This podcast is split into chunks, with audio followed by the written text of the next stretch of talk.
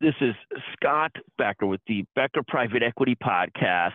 Today's discussion is the obesity drugs and impacts on other businesses. So, this is absolutely a fascinating thing to see these obesity drugs start to take off. You know, we have a relative who's lost 30 pounds on them, looks terrific. The whole world eh, that is not diabetic but slightly overweight, seems to be thinking about obesity drugs. What an easier way to try and lose weight than so much exercise and so much careful discipline around eating, particularly on the holidays. So, so you've got this huge growth in this. And of course, a number of drug company stocks are just taking off based on Eli Lilly and others, Novo Nordisk, et cetera. But the fascinating thing is the other potential impact if we act control in our country. You see, even now, for bariatric surgeons, this is about the quickest direct impact I've seen of a change in protocols leading to a decrease in certain businesses.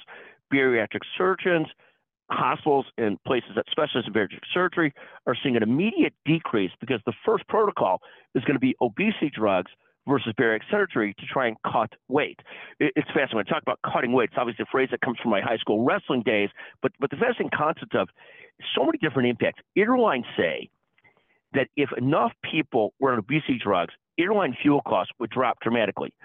We all know if enough people were on anti-obesity drugs to fight obesity, we would be far down in terms of other impacts, cardiovascular disease, metabolic syndromes, probably structural issues. You know, certainly if I lost 10 pounds, my knees could take a ton more paddle tennis, a ton more tennis, a ton more activities uh, without doing too much harm to my ankles and knees and stuff like that. Fascinating to see the side effects, the collateral effects. We've seen this discussion before, but here it seems real.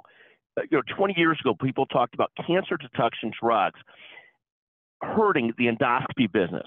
And it's turned out that that's not been the case. Quite frankly, what's really happened is uh, uh endoscopies have continued to grow, continued to flourish, notwithstanding the increase in improvement of cancer detection drugs, uh, just because it's so clear that prevention of cancer through colon screening is so important that somebody might have an impact, but we've been talking about for 25 years. Here with the obesity drugs and, and bariatric surgery, we're already seeing that impact. I think it's a fascinating thing to watch. Thank you for listening to the Becker Private Equity Podcast. Thank you very much for joining us today. Thank you.